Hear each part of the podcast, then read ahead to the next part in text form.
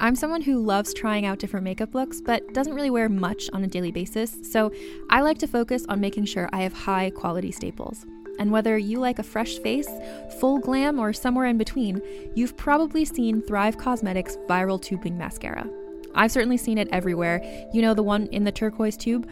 So, that mascara, along with all of Thrive Causemetics' beauty products, are certified 100% vegan and cruelty free, which I look for in makeup, and they've got excellent quality to match. And something I didn't know from all the mascara videos I've seen is that for every product sold, Thrive Causemetics donates either that same product, another product that is needed more, or a monetary donation. They've worked with over 500 nonprofits to help with a wide range of causes like supporting cancer survivors, people experiencing homelessness, education access, and so much more. Knowing that makes me feel even better about using their products. And I do enjoy using them. Like I said, I like having high quality staples, and so my favorites are products that are multi purpose, like the Brilliant Eye Brightener. It comes in a bunch of colors, and I like using them as eyeliner, eyeshadow, and even highlighter. Thrive Causemetics is luxury beauty that gives back. Right now, you can get an exclusive 20% off your first order at thrivecausemetics.com slash thrive. That's Thrive Causemetics, C-A-U-S-E-M-E-T-I-C-S dot com slash thrive for 20% off your first order. Another day is here, and you're ready for it. What to wear? Check. Breakfast, lunch, and dinner? Check. Planning for what's next and how to save for it? That's where Bank of America can help. For your financial to-dos, Bank of America has experts ready to help get you closer to your goals. Get started at one of our local financial centers or 24-7 in our mobile banking app. Find a location near you at bankofamerica.com slash talk to us. What would you like the power to do? Mobile banking requires downloading the app and is only available for select devices. Message and data rates may apply. Bank of America and a member FDIC. You're listening to Book Club Babes. Let's get into it.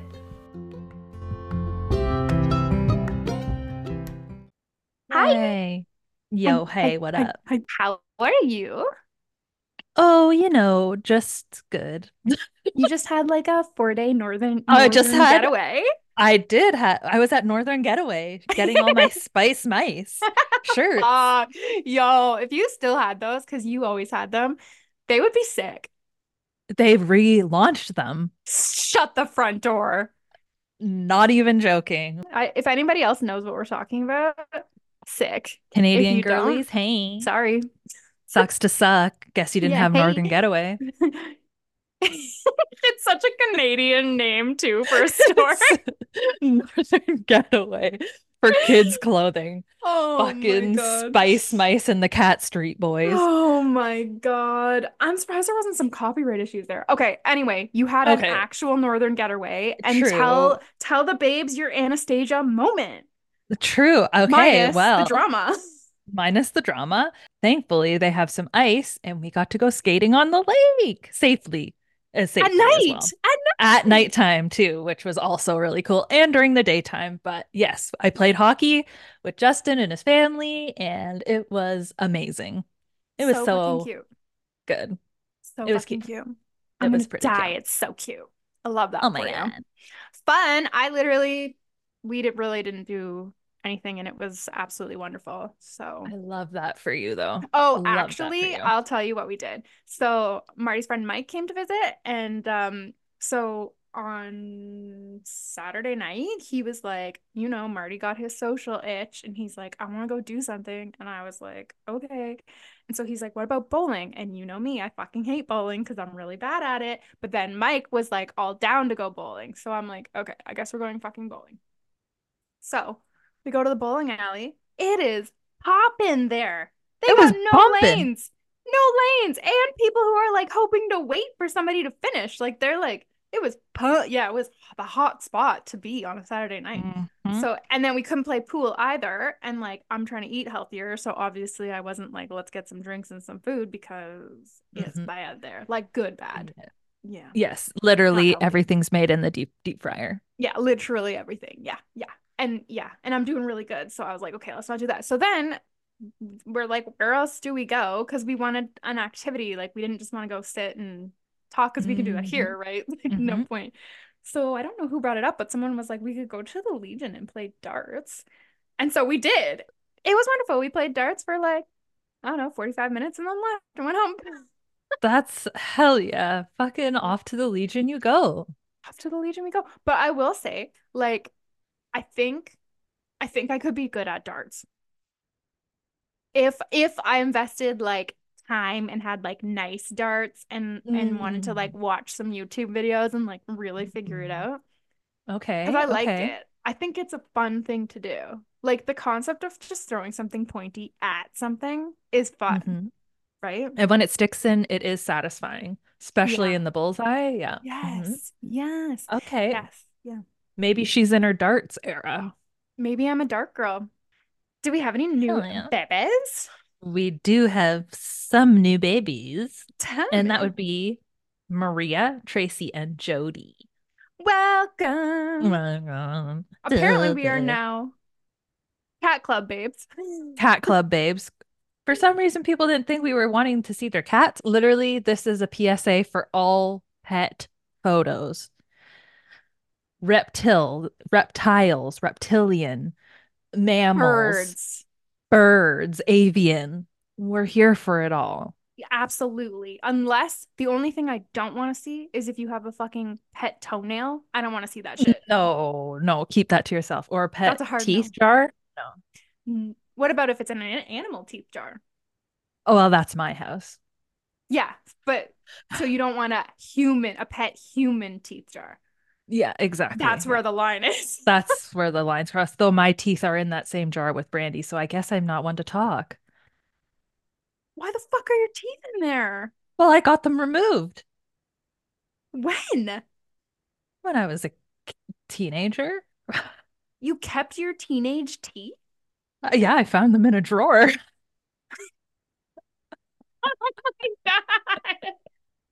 You are the weirdo. Oh, do you have 24 I- hamster cages in your basement? No comment. and really tiny teeth. My teeth are very tiny as Oh, well. I'll never get over that. I'll oh, never Oh, get over you. So Our reading goals. We didn't talk about that. what? Have you set your reading goals? Oh yeah, I have. Did you? Yeah. Tell me.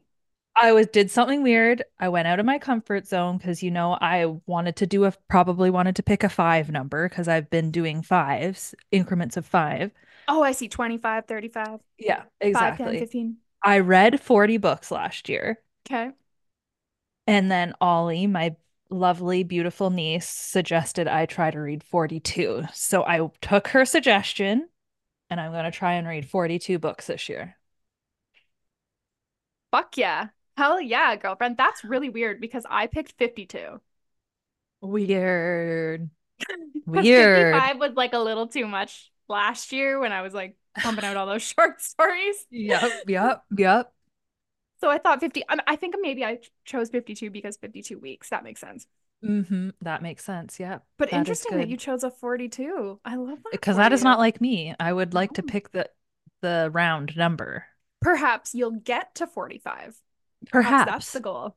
Perhaps. Perhaps. If you get to 42, wonderful, you've completed it. But perhaps the real goal in your brain will be 45. Mm, true, true, true.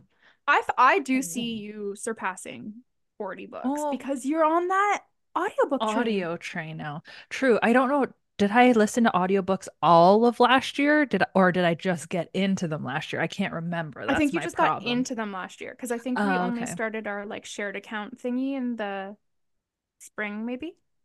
Okay. Okay. Okay. And then you weren't like heavy hard into them until you Mm, were. okay. Until I was, and now I can't not audiobook. You just love it. I just love it. Um, I was gonna say that I am deep into the throes of Love is Blind season five. Mm, You know riveting content. It's just so dramatic and like I love it because it's other people's stupid drama. And I love looking them up online and I love reading all the little Reddit threads and I just love it. He loves the deep dive on Love is Blind. It's like the perfect work show, like to put on in the background Mm-hmm. because mm-hmm. I'm captivated, but like not so captivated that I need to follow every single detail, you know? Okay, Juana.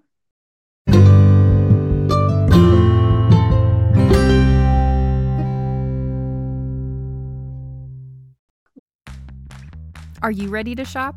Rakuten's Big Give Week is back Get 15% back at hundreds of stores, and it's all happening this week, May 6th to May 13th. It's the perfect time to shop for everything on your list for spring and summer, like clothing, outdoor gear, and travel. I know I'm using this week to stock up on some warmer weather essentials at Ray-Ban and Ulta, and I love that Rakuten even helps me save on travel at sites like hotels.com.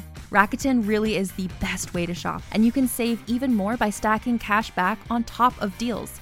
Plus, during Big Give Week, that cash back is bigger than ever.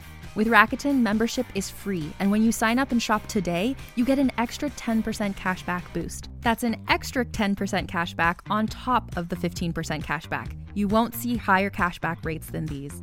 Go to Rakuten.com or download the Rakuten app. R A K U T E N. Shoppers get it. We are reading Weyward and we are reading chapters 13 to 26. And I start us off with a little chapter from Altha. So hold on, here we go. We're back in court. Grace swears on the Bible and she is ready to testify. She right see, on it. Right on it. Uh, the Lord, Lloyd. The Lloyd is there. I, I, swear to tell the truth, the whole truth, and nothing the whole truth, none but the, the truth. truth. So help me, God. Me, Lloyd. Lloyd. Lloyd um, Jesus. Um, Altha can see that Grace's eyes are like searching for her own. So, like, clearly we know they were connected at some point, and like, mm-hmm. I think mm-hmm. there's more to the story. I think there's more to the story, mm-hmm. but we mm-hmm. we can talk about that. So, uh, Altha makes a comment about how she's Lancaster's greatest greatest attraction at the moment, and that there's so many people in the gallery there to watch and she can hear them saying that she's a witch and to hang the witch so she's like oh okay cool they all think i'm a witch mm-hmm. grace states her full name which is grace charlotte milburn mm-hmm. who lives on the milburn milburn farm near crow's beck with her husband john Mm. Didn't see that one coming. Mm, Did you? Mm, I was shooketh. I was like, oh fuck, it's Grace's husband. And mm-hmm. whoa, whoa, whoa, whoa, whoa. They do not have children. Their farm is for livestock. They have dairy cows. Um, John inherited the farm from his family, so he's been doing it for years. The prosecutor asks for her to describe the events of New Year's Day, 1619. So she's like, John was up before me. He went out to tend the cows. He has an assistant that comes on Tuesdays and Thursdays. He is the Kirkby lad because I was so fucking wrong last week when I said Kirby like 20. You were dying on that hill. You really were. But I wasn't I confident know. enough to be like, I don't, you could be completely I right. I wish you know you what? Were. Usually you are. oh, no, I'm not. No, I'm not. That's the thing. Like, I, I, my track record for being right is pretty good. But it's times like these when I'm like, no, I'm right. And I'm totally um... wrong. it's so embarrassing. Like it's so the epitome of embarrassment for me. I'm but I'll, sorry. I'll own up. I'll own up to the fact that I was wrong though. That's the difference between me and other shitty people who don't like to be yes, wrong. this is true. True. Okay, so anyway, it was the Kirkby lad. Um, she was looking out the window and she had the washing basin in her hand because she was going to do some washing. And as we know, they did not have wash machines back then. It was a basin with a thing. yeah. and the lye, a bar of lye. Um anyway, and she saw the boys with the cows. She dropped the basin and as she bent down to pick it up, she heard yelling and what she heard was John's name being yelled over and over. She runs outside and John is on the ground I'm not gonna get into like the gruesome details, but apparently he no longer had a face. So like that happened. Squash. Um, squish, just a little casual squishy squash.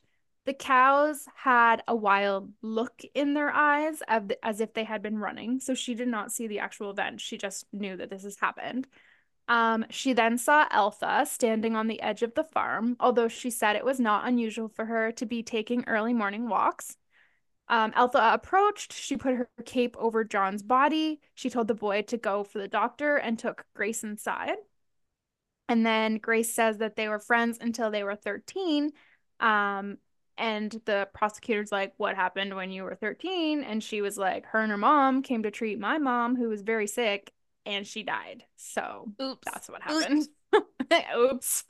We're with Violet, and she is getting ready for clay shooting, which she is not a fan of. Frederick will be there though.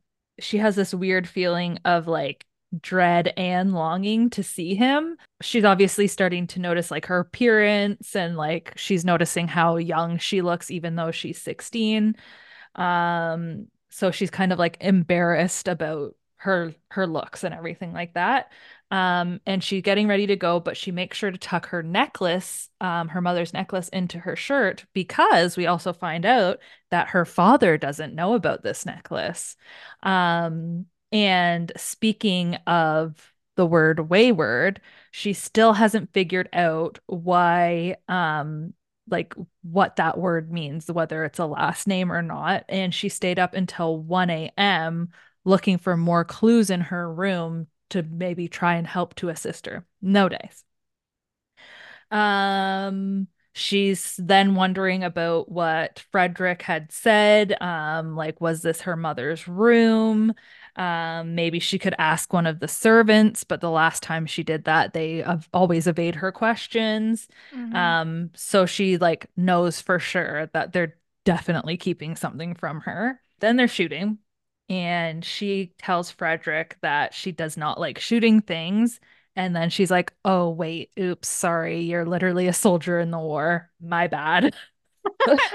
true, true, true, true. Didn't quite yes. read the room on that one. No, this kind of triggers him. He kind of goes off a bit, which un- definitely see why. Um, and he just tells her that he can't, you could never imagine what it's like being at war um, just so that English girls like you can sit in their like rich houses, essentially. Um, Which is um, shitty because she's like, uh-huh. I don't uh-huh. even want to be in this rich fucking house. So yes, yes, exactly. Um, and then he just says, "Go ahead and ask what you want to ask. Like, ask if I've killed anybody." While she is shooting and learning to shoot, she just imagines Frederick in Libya killing insistent people are insistent on her shooting and he's just like i'll show you how to do it properly and like frederick wraps his arms around her i'm like ick. Guess what? It only Mm-mm. gets worse. It only gets worse. Now we are with kate who is me but not me you know. Um oh yes and she opens that package that we left off with you last week. Oh yeah. she takes it downstairs and she opens it up and it reveals a stack of letters the first from july 20th 1925 they are addressed to Lizzie and they are from Rupert.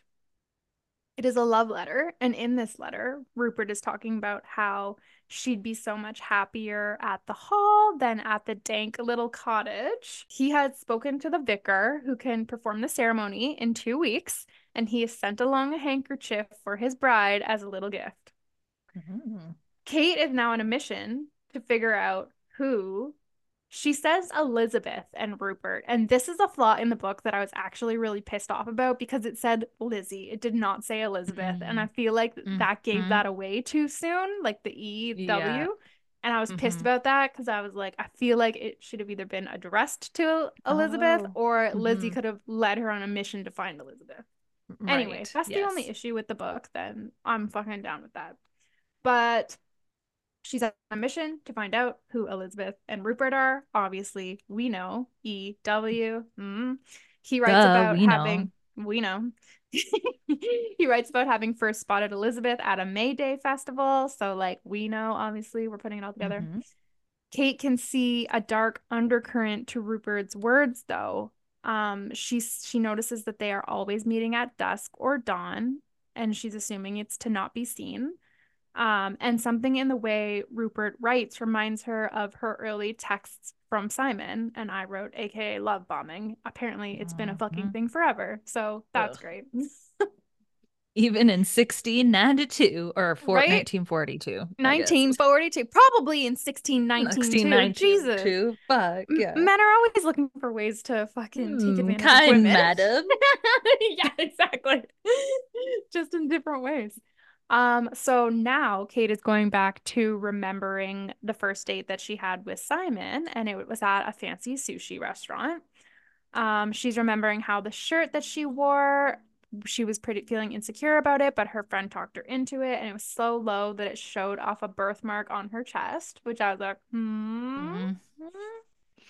How she thought everyone in the restaurant was confused as to how she was with him. So she's like already feeling insecure and then feels even more insecure. So her like confidence is down, which is the perfect time for him to come in and swoop her up. Mhm. Um, not to mention the fucking two bottles of wine that they drank. And he listened to her talk about her career. He told her that her father would be proud of her. So he's just like, you know, Mhm. really, really, Really laying it on thick. Yep, yep, yep. Um, and then how he asked her back to his house, kissed her, and proceeded to undress her. Then she convinced herself later that it was romantic, except she remembers at the time asking him to wait. Oh, That's shitty. that's shit. She then thinks of the baby that she's currently carrying. She's like, is it a boy who will grow up to be like him or a girl who will grow up to be like me? And she's not sure which is worse. It's just Altha and her little Spidey guy. Um, and then she's just remarking how strange thinking about her and Grace's friendship timeline is. She's saying that it should stay buried like her mother. And I'm like, wait, is that the body at the cottage? Is it? That's what I thought too. Then they call the next witness to the stand, which is Dr. Smithson. He obviously was at the scene of the quote unquote crime that she is being tried for. Um, and he describes how awful it was. Um, and then also his history with Altha and her mother, and how like he's they've always interfered and they're a bit of a nuisance and that kind of thing. He discovered a witch's mark during his examination of her right below her heart on her rib cage. So that was that scratching, I think, from last week. Absolutely. Yeah. Um, and then the prosecutor proceeds to make Altha undress and make her body an exhibit. Um, and all of that for Dr. Smith Smithson to say, ah, well, the mark is no longer there. What a terrible thing to do to someone. So do you think she scratched her birthmark off? Yeah. Yeah, okay. That's Yeah, what I thought She too. totally did. Yeah, absolutely. She she knew that they would Yeah. probably want to have that as proof, so Yeah, that's what she yeah. was doing, scratching it off. Okay, now we are with Violet, and it's a big one for me. So stay tuned. Here we go. She can still smell Frederick's cologne from when he caught her after she shot the gun. They all took a nap, which I'm like, hell yeah, love that 1942 nap life. Um, and then Mhm. decided to go for a walk of the grounds. Violet is so excited to show Frederick around, and she's like, I can't wait to show him my favorite tree and all this, blah, blah, blah. But they pass Violet's favorite beech tree, and Frederick doesn't comment on it. She then asks him how come they've never met before if they're cousins, which I'm like, ew, why are you bringing it up? Yep. Uh yeah. He tells her that they have met before. He was a child and she was a toddler. He thinks that they didn't visit more because of her mother. And then he tells her that she, that Violet looks like her mother. Um, he says that her mother spoke like the servants and was a local girl from the village. Quote, kept saying his parents would never have allowed it if they'd been alive. Sorry, that was Frederick's dad who said that. He kept saying that his parents would never would have allowed it. Um, Violet asks him to tell her more about her mother and why he called her curious.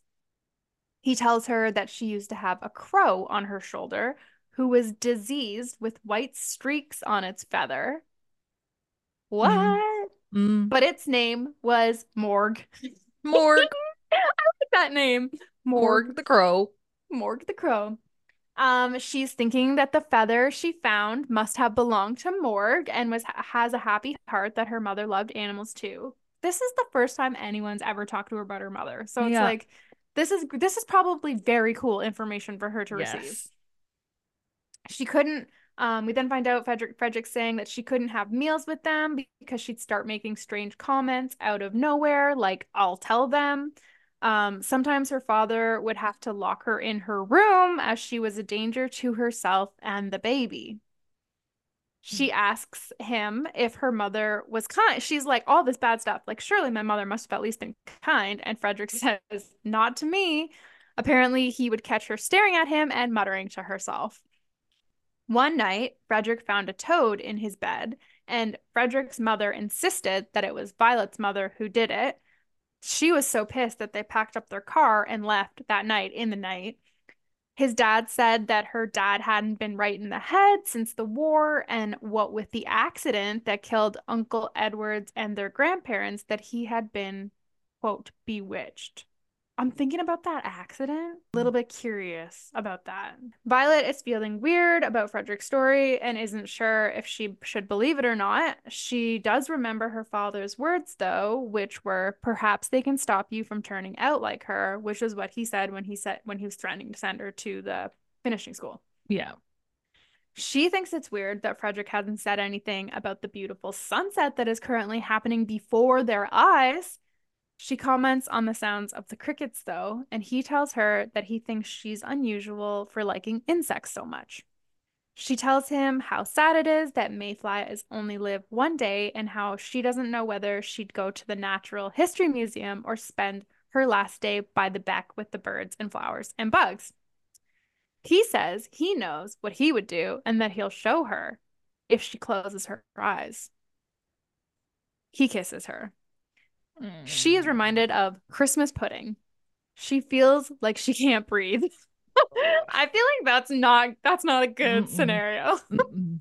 I do not want to kiss somebody and be reminded of Christmas pudding and not be able to breathe. No. But He tells her that they should head back, but they should do this again sometime. Same time tomorrow. She is feeling flushed from the kiss. She goes back to her bedroom to calm herself down. When she's there, she remembers something that Frederick had said that her mother was a danger to herself and the baby. She had always believed that she had died giving birth to Graham, although it sounds like he had already been born. mm, Born. Mm. He'd already been born. Like literally, who knows anything at this point? I have a feeling that her dad was like pretty much keeping her hostage in Mhm. the house, is what true, I think. true. Yeah. Yes. Definitely. And he probably killed his parents. And like that's why she's saying at the dinner table, I'll tell them because she's like, I will tell them what you've done. Kate has been at the cottage for three weeks now, and it is turning late spring. She's at the medical center and she's a bit early for her appointment. So she's just like, maybe I'll just actually leave instead. I don't need to be here.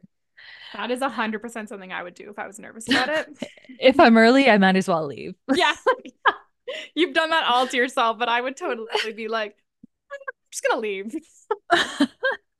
she does not leave. She goes in, and the name, last name is Ayres, as in the niece of Violet Ayres. She is just like, What? You know my aunt? I need no more deeds. But she's just like, Take a seat. I don't want to talk to any you about this anymore. Receptionists and the cashiers all know something, but nobody's Mhm. telling us Mhm. anything. Exactly. Everybody knows, but they don't want to say. Mm-mm.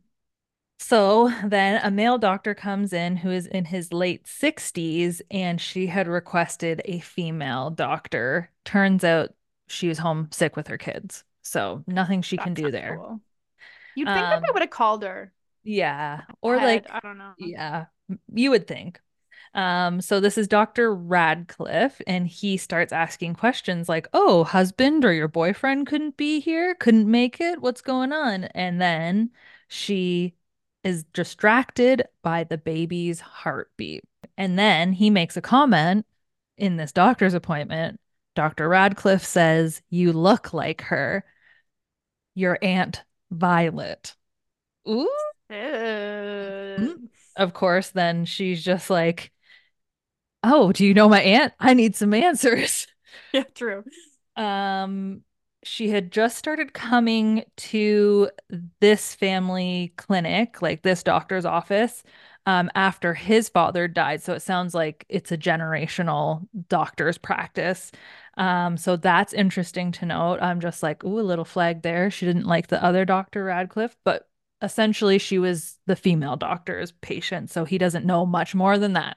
She leaves the appointment and asks the receptionist about information about terminating her pregnancy um, and then goes needs to use the washroom. And then she can hear from the bathroom which this is none of anybody's business but she can hear the people and the receptionist talking about how how could she ask for termination? Um, and then they just remark on how they're not surprised because she comes from that family and they all have it in them and then she can swear she's heard them say witches. What would you do if you were kate? I probably would uh, stay in the bathroom until the end the of bathroom. the day? yep stay in the bathroom or just walk out with and just walk out. I wouldn't acknowledge anything what would you do? You would say something? I don't know. It depends how angry I was. True. True. If it was really angry, I would like open the door aggressively as they're speaking and like make them stop talking and be like, "Oh, you don't have anything to say to my face?" Mm-hmm. mm-hmm. True. Very true. And like let them know that I'm unfuckwithable. But if it yeah. was like hurting my heart, then I'd probably like cry and go home. Yeah. Yeah. She later at the cottage, she can't sleep. So she decides to search the boxes again. Of course, there's nothing of the Weywards in these um, boxes and boxes of stuff, but out of her Aunt Violet's passport falls her birth certificate. The mother's name on the birth certificate is Elizabeth Ayres Nee Weyward. So now she know Kate knows that she is also a Weyward. After this, she is able to sleep, and this time she has the dream, her same dream as of her dad that she always has, but this time, um, her baby is there, a girl with dark hair and dark eyes that looks just like Kate, like a Weyward child. And then in the morning, she can't bring herself to call the termination clinic um, and she knows that she will keep her safe. Baby. She knows it's a baby girl. How do you feel about that? Because wouldn't that bring upon more complications with Simon? Hmm. Like if he found out that she Ooh. had his baby, yeah, he would like she'd never get rid of him. No. Do you think? Do you think that he'll find her? Do you think she's gonna stay hidden forever with a child? Well, yeah, just in that little town and just forever? raise. Yeah. I mean, it could work. And like, since it's not her, she could be a Weyward and he wouldn't know because with the last True. name, maybe I don't know. What if he found her and demanded a paternity test? Oh, deal, deal, deal. You make a good point. I'm just thinking it's of complicated. the like. I yeah, know it's it's complicated. I know. So the cottage was Violet's mom's cottage because Rupert wrote to Elizabeth saying, You're in that dank old cottage. Mm-hmm. And yes. that's why Violet ends up there. Yes. Yes. Cool. I'm wondering uh, my I've got a theory and I can talk about it at the end. Okay. Okay. Okay, because I'm ready for it. Okay. Are you ready for it?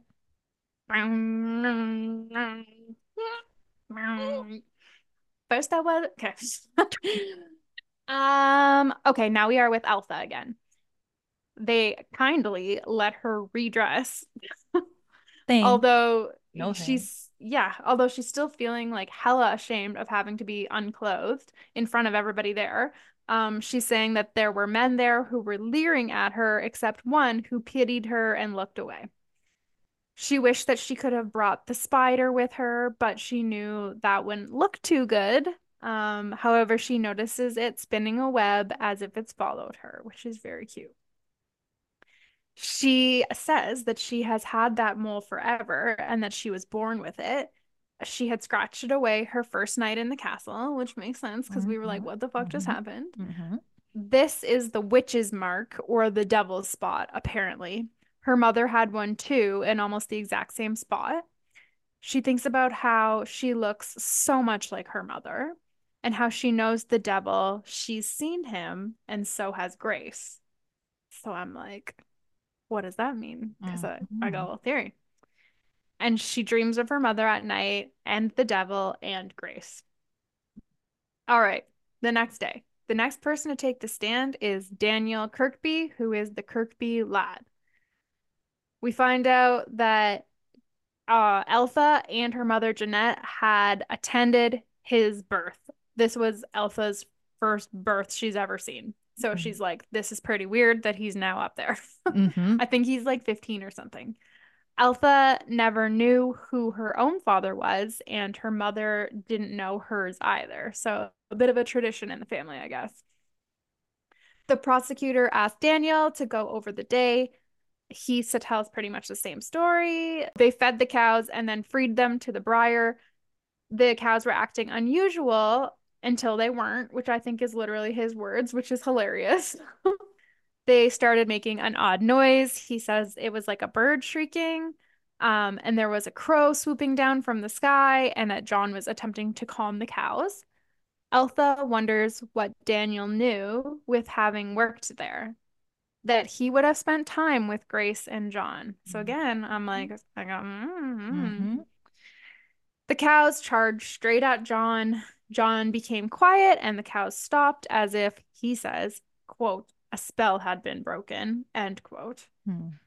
Daniel says he didn't see Elsa that morning, but he did have a funny feeling as if someone was watching him from the trees. And here's what I gotta say that's all fucking hearsay. Exactly. Same as being a witch. That is also hearsay. Exactly. So, how are you using one hearsay Mhm. uh, to prove another? I know, right? It's Blasphemy. 1619 though, baby. I'm mad. I'm mad. Okay, we're in part two, and Violet is wondering if she looks different now that she's been kissed for the first time. She can't really tell much of a difference, but she's wondering if anyone else would. Um, and then an image of her mother um, pops into her mind of her being locked in what is currently um, Violet's room, and that she's kind of just gone mad, like a mad woman. Um, and then she's I love a mad also, woman. Mhm, I know you love a mad woman. Okay. You do So too. she is wondering if this is why everybody lies about what has happened to her. Um, she is remarking then she has to go to dinner, obviously. She's remarking on the meal and how awful everything looks that is meat. Um, and she decides that when she grows up and becomes a biologist, she vows to be a vegetarian when she can cook her own food.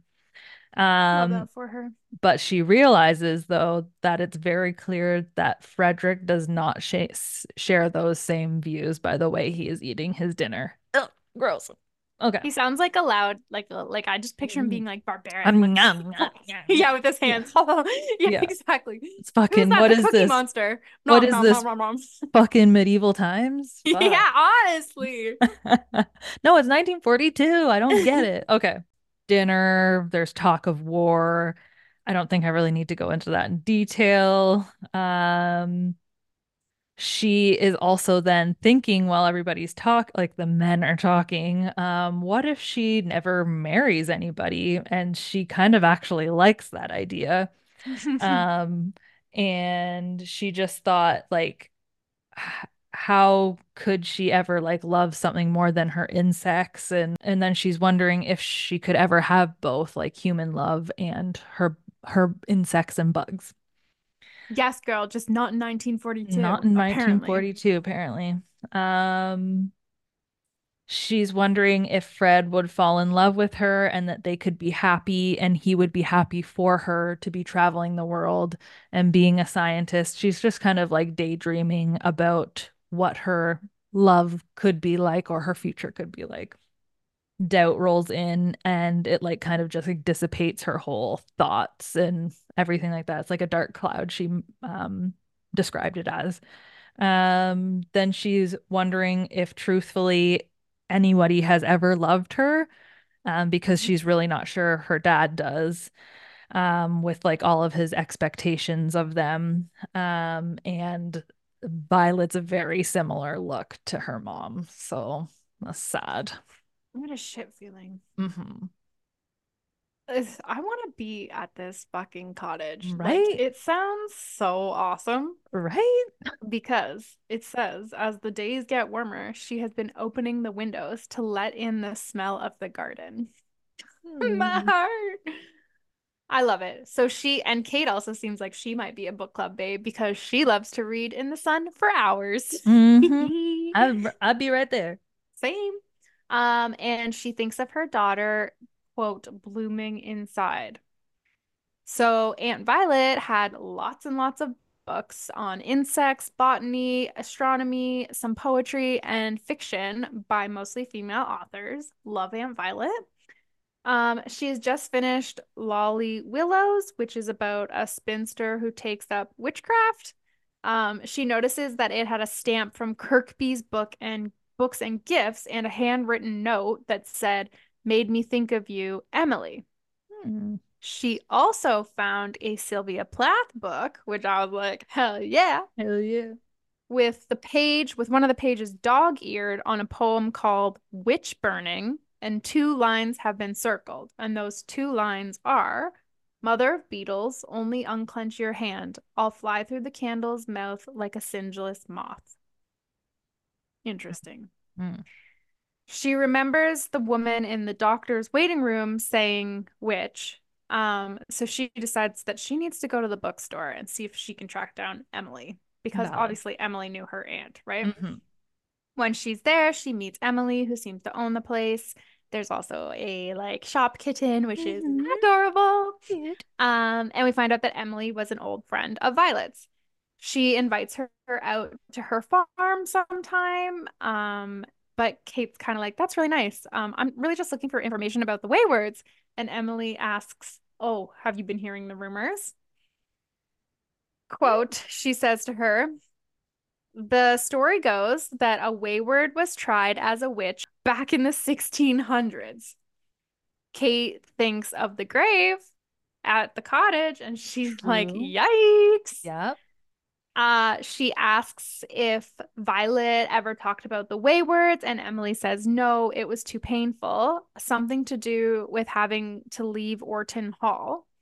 Um, Emily tells Kate that she'll be closing soon, like, which is so rude. You'd think she'd be Mhm. like, yeah, let's just talk Yeah, for a while. But let's just instead, chat. she's like, I'm closing in two minutes. Um, Rude. and Kate's like, okay, I'll leave.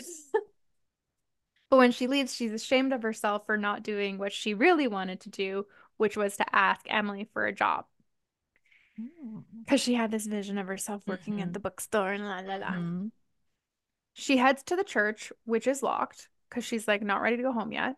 But the cemetery out back is not. She goes inside the cemetery and realizes that she has been here before at her grandfather's funeral. Makes sense. Yes, yes, him, him. She sees the same names on the headstones that she's been hearing around town Kirkby, Metcalf, Dinsdale, Ridgeway. She finds her grandpa Graham's grave, and Violet's is beside his. She notices that Violet's grave just as her name and birthday and date of death, as well as a very faint W. She decides to look for some Weyward graves. Again, she wonders about the cross under the sycamore tree. I don't think she finds any. I don't know. I didn't follow up with myself, so who knows. Later that night, she looks inside Violet's jewelry box and finds the pendant that was Violet's. And she knows that the W on, I keep calling it a locket, even though it's not a locket, But even though maybe it is. no. Um, but anyway, uh, she finds that the, she knows the W is the same as the one on it's the the same. It's the same damn It's W. the same W. yeah, W. Damn it. Altha is fearing that they all believe the Kirkby lad, um, and especially the judges and jurors. So she's like, I could live with the fucking gallery, but not the people who are deciding my life, obviously. Mm, mm. Um, Altha obviously remembers the morning from her perspective. She first remarks on how beautiful it was that day. and that the cows had seemed to be a completely different animal entirely.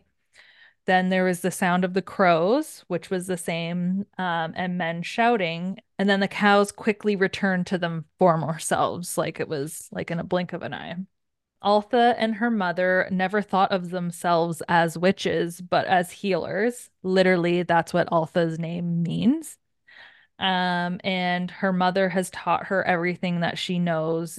Also, if you think about it, if the fucking men were making tinctures and like finding Yeah. out what herbs you need, herbs, whatever whattever, Mhm. for like medicinal reasons, Yep. it would have been groundbreaking. Exactly. When a woman does it, it's witchcraft. it's witchcraft. Explain that to me.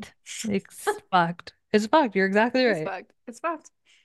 she kind of remarks on this and knows that they're afraid of women. This all started and kicked off when her mother started leaving for relatives' places, even though Altha knows that they have no relatives. She's just like, I gotta go, gonna go see Auntie fucking kind of things. Like, yeah, but we don't have any cousins or aunts and uncles. So what's the deal? Um, and then strangely, a couple shows up with a small baby who Janet Jeanette tries to doesn't want in their house but relents because of the baby um and that they have been they have spent days and nights walking and they're on their way to Scotland then to Ireland where no one will know who they are and this is because the woman is also a healer um and two families had been accused and um, hung of witchcraft. And these were the devices and the whittles, which did not ring a bell to Altha, but her mother like blanches at the the sound of their name essentially and what happened. Mm. Um, and this is obviously when everything changed in their lives. Um, then the next um, witness is Reverend Good. He tells the court um, that both of them, her Altha and her mother, came to church every Sunday, um, and that they were part of the community, but strange. He did make that clear, though. Um, and she only went to church. She's like thinking, like, I only went because like I had to to like show appearances because I knew we would be dragged before the church's courts. So um, and then we find out that it was fucking Reverend Good the whole time who wrote the letter of suspicion of a witch in Crowsbeck. Um, and that it had said that a witch had a hand in John Milburn's death. Um, and this was brought forth by William Metcalf, Grace's dad. Fuck you, Mhm. Grace's dad. I heard this thing happened. Better put her in jail. Yeah, honestly. It was that witch. I just know it. It was she that killed, witch. She killed my wife and she killed my daughter's husband. She's a Mm. witch. She's a witch. Let let's hang her. Let's burn them. yeah. All right. Now we are with Violet. And trigger warning this chapter sucks. Frederick did not come down for breakfast, but does come down around lunchtime, and he is looking pretty ill. Graham whispers to Violet that they finished off an entire bottle of port last night, and he's like, Well, not us. It was Frederick. Their father is showing Frederick the goods of the house, showing off a side table, saying that it was made in 1619. And Jane, when James I was on the throne, Frederick comments that he, quote, in regards to James the First, rather, not James one. James the one. James one.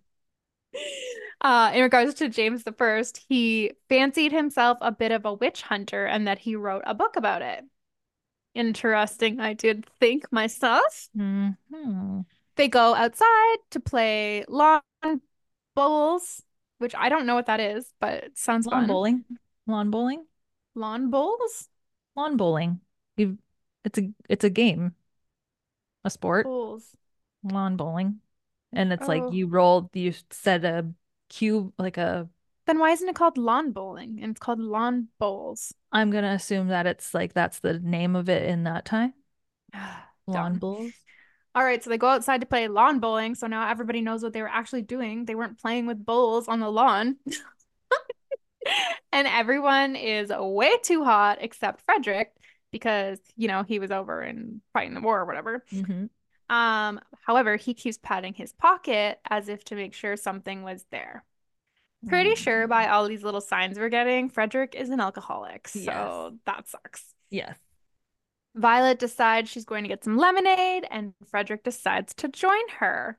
He steps closer to her once they reach the house and says he's looking forward to their walk later. Mrs. Poole suddenly arrives and he steps away from her. She this is when um Elton or sorry, Violet notices that everyone is treating Frederick as if he is royalty. Um Graham had even commented earlier like oh, you'd think that he was the heir to the house with the way that dad was showing him everything, which is like, so everybody's picking up on it. Mm-hmm.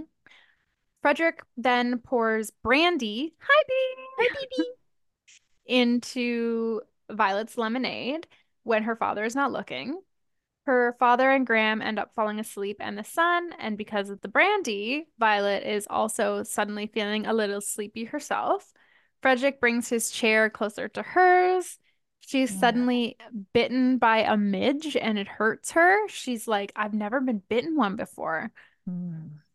Oh, rather, this is not the trigger warning chapter. I thought it was, but it's not. Um, but it is still a predatory behavior, so Oh, there's a trigger trigger warning. yeah. Um, Frederick then gives her more brandy and says she needs to walk it off. Ugh.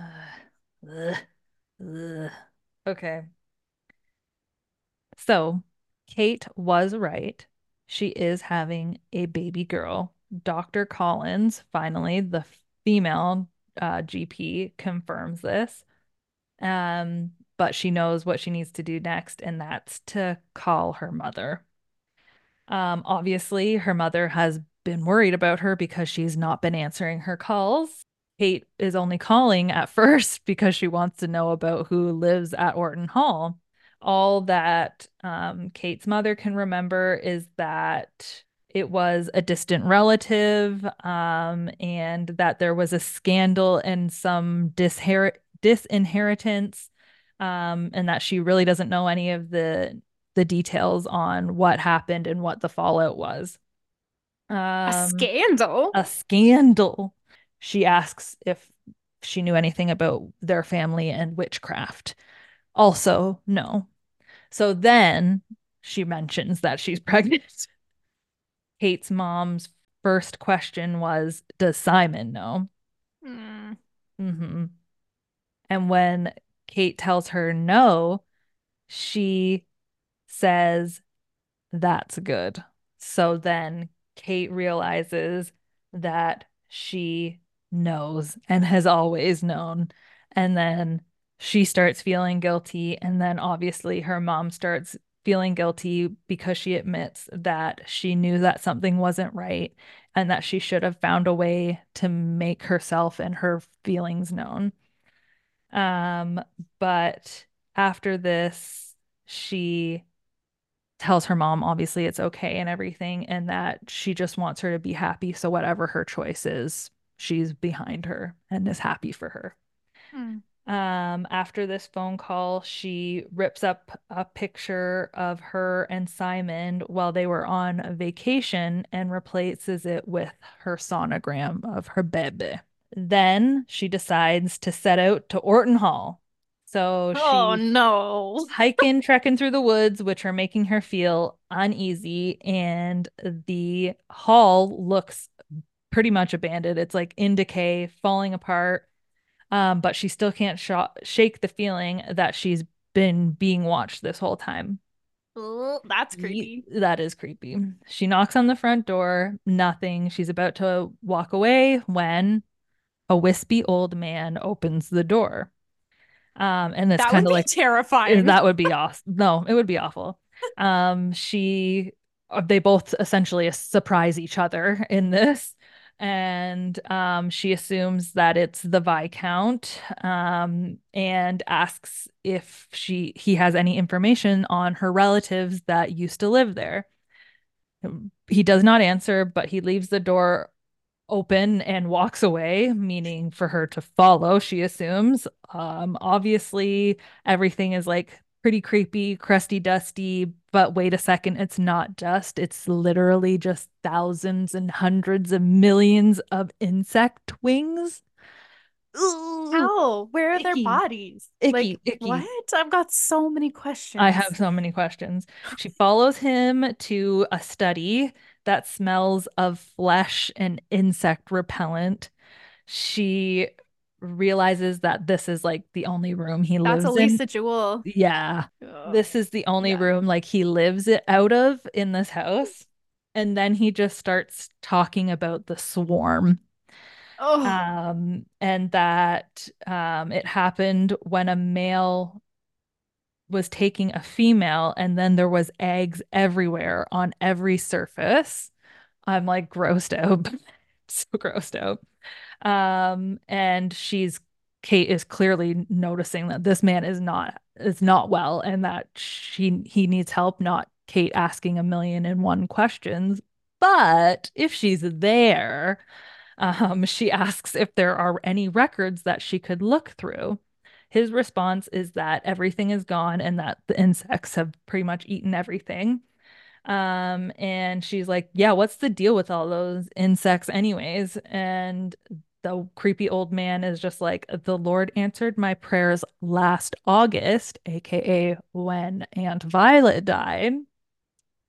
And then they all Oh. and then they all began to die, and I knew who she had released me at last. And she's like, Sorry, who are you talking about? So who Huh. is the old man? I'm gonna assume it's Frederick. That's what I think. Oh shit! Yeah. And Violet put a curse on him. I didn't even think about him. Yeah. I was like, it can't be her dad. He would be so old. Oh yeah, he'd be I was like, RIP. maybe it's like her, like her dad's brother or something. Right, but true. the Frederick Could- angle makes so much more sense. Mhm. Shit. Um, and then he gets up and is like pointing at her, kind of like freaks her out and wonders where she got that. She's wondering if it's the old necklace, but she thinks that it's the bee brooch in the end. Um, and then he just says, Get out. And you don't have to ask her twice. She skedaddles. Goodbye. She's like, thank you. I've been waiting. hmm Fear quickly, though, turns into frustration by the time she reaches the cottage because she's no closer um, to knowing anything else about her family um, and why Violet and Graham were disinherited or who or what is buried in the freaking garden. Um, and then like who released him and like she just has all of these questions. Um, and then I had a my little note about is the Viscount actually Frederick here? Okay, that makes so much fucking sense now that you've said that. Because if Graham Mhm. and Violet were both disinherited, we know it's not Mhm. them 100%. And Yeah. he didn't have any other family except Mhm. for, I'm guessing, like Frederick's parents. I don't know where they went, but Yep. Frederick, and he was showing him around the house and he was la, la, la. Mhm. setting it all up. But I'm guessing he was doing that because he thought that he would marry Violet and stay at the house. Yes. Yuck.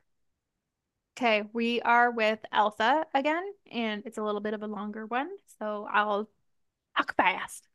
Um, Altha is wishing that she had parchment and ink to, or in today's terms, pen and paper, to write down everything AKA. in her, AKA, to write down everything in her head, but she doesn't. Instead, she orders it all in her head, which I'm like, girl, I feel you. Um, she feels as if her mother's death was another one of her failings. We find out that after the couple from wherever, wherever that place is, I cannot say it, Cliff, Clithrobad, Clithrobad. Yeah, that place. Okay. After they came, the, the couple with the baby, her mother began to change. She had taken her crow. I hate this. She had taken her crow, who they raised um, from a baby, and also the mother before that crow they had raised, Mhm. and walked it out to the oak trees that bordered the Milburn farm.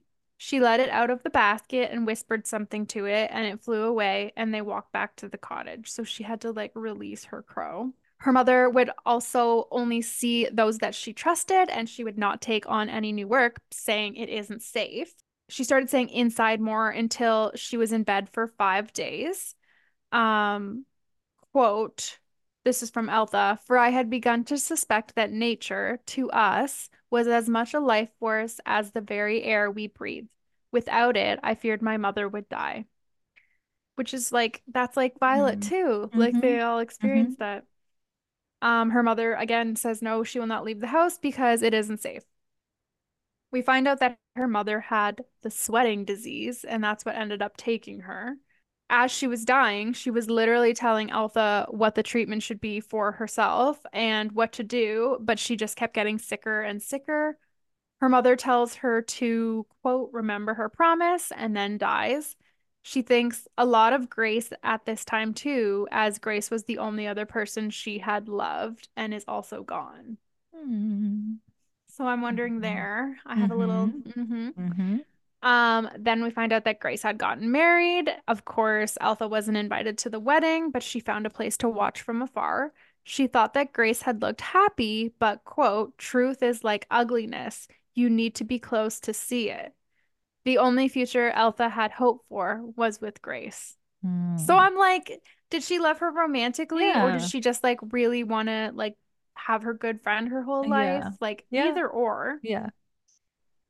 Okay, so the next wet witness is William Metcalf himself. This is Grace's bad dad. He admits to making the claim and he says he did so because Altha killed his son in law and his wife. He knows that Altha wasn't close by when his wife died because she was standing away with his daughter, but that she is the spitting image of her mother in every way. Sounds Mhm. legit. And that it's unnatural for them to live without a man, and that he bets that Altha's dad is the devil. Oh, not the devil himself. Also, hearsay. Like, this is all Hearsay. hearsay. Hearsay. Metcalf is then led out of the courtroom as he says she hopes she rots in hell like her whore of a mother. Um, this really hurts Altha's heart, and she begins to cry, and everyone is pointing at her. The prosecutor uses all of this to say that she is the devil's whore, which is just like, wow, oh, Wow. Wow. Wow. that wow. took a, Just- that took a turn. Just come right out and say it. Yep. And that she must be cut from society like a canker, that she had robbed a woman of a loving husband and protector, and this pisses Altha off. She's like, I cannot show weakness. She stares at the prosecutor until her eyes burn, and she is no longer hiding her face with her hands. The devil's whore. The devil's horror herself. Like, Okay. what does that even mean? Like, does the devil a- pay you for sex? Or like, True. does are you like a booty call for the devil? Like, you up? yeah. Because like if the devil was paying her as if she were a sex worker, that's Mhm. a pretty sick deal. I mean, yeah. I mean, what's wrong? Or maybe she's dating the devil. Like, True. What's wrong with that? Tell Nothing. us. Tell us what's wrong. Um, okay. You get to take us home. I do, and this is where the trigger warning is. This is sad, and it's Ah, gonna yeah. be leaving on a downer. Okay. Um, Violet is wondering where Frederick is taking her. It's hot, so and she is clearly under the influence, um, because Fred is half carrying her at this point and continues to give her more brandy. They make it to a clearing in the woods, and Fred lays her down on the ground, and she's wondering how long they've been gone for, and surely somebody will come and look for her. She's thinking that she's in trouble, but She's never been drunk before. no, exactly. As she thinks that maybe he's putting her down to go look for help. She wonders why he is also laying down on the ground.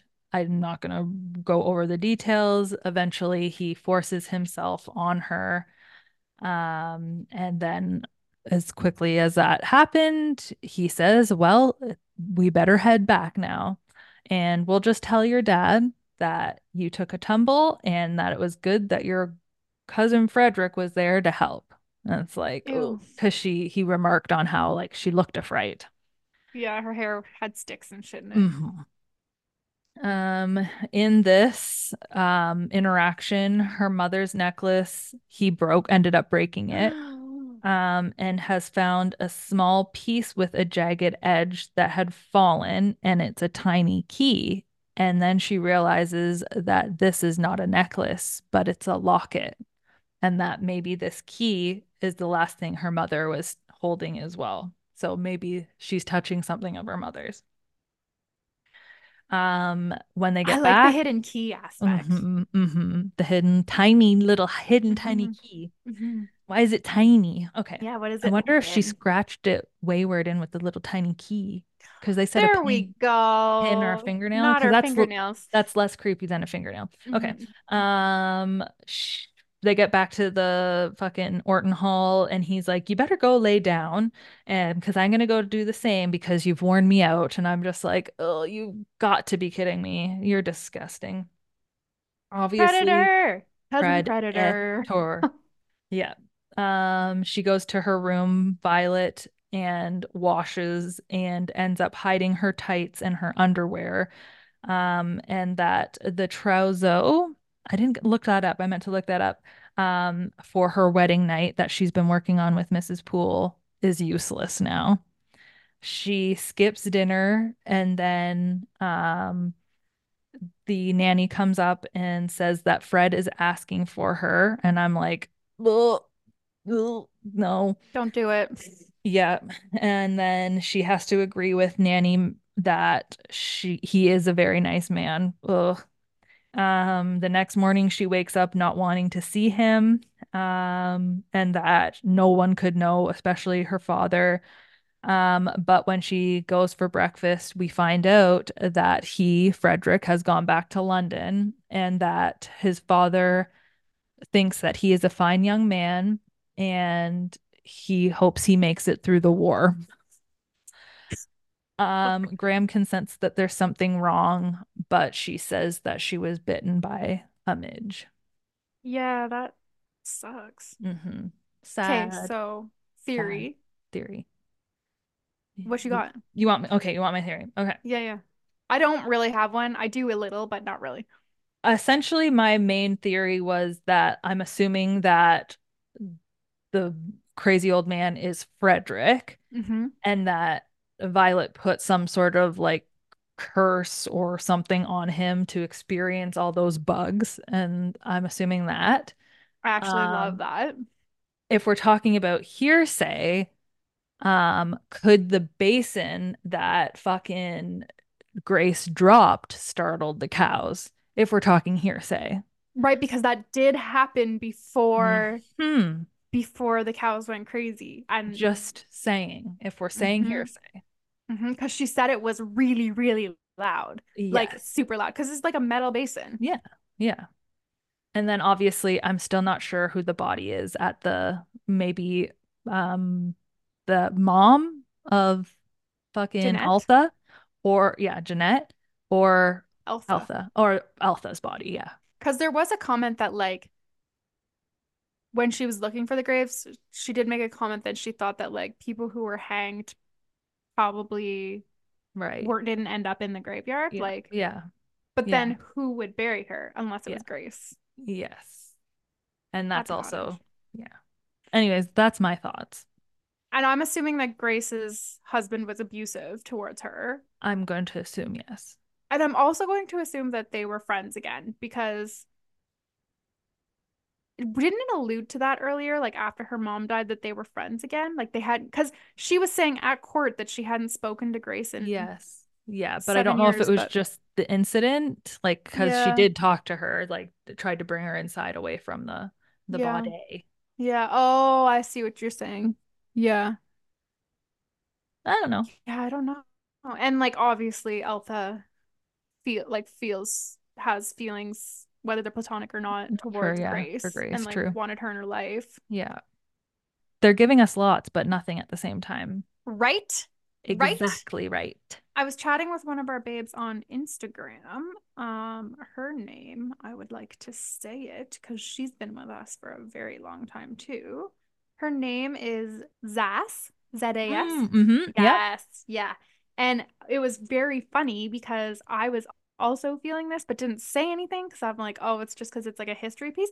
But she said that um that in the beginning it gave her a lost apothecary vibe, which I was like, yes, I Oh, felt that too. mhm. I was True, that true. too. True, true. So Very true. Fun to Call fun to- back. yeah, fun to have like a babe who read that, and you know, it's cool. It's just cool. It we love you. She just went on a cool trip somewhere. Looked fucking awesome. That's dope. I know. Good for her. All right. Okay. Okay. Goodbye. See you at a later time. Au revoir. Go.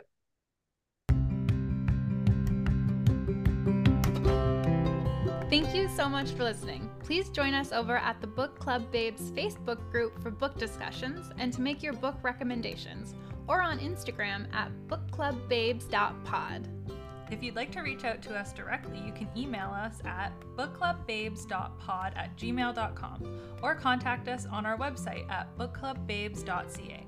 If you love the Book Club Babes podcast, please tell a friend about us. And until next time, Bye.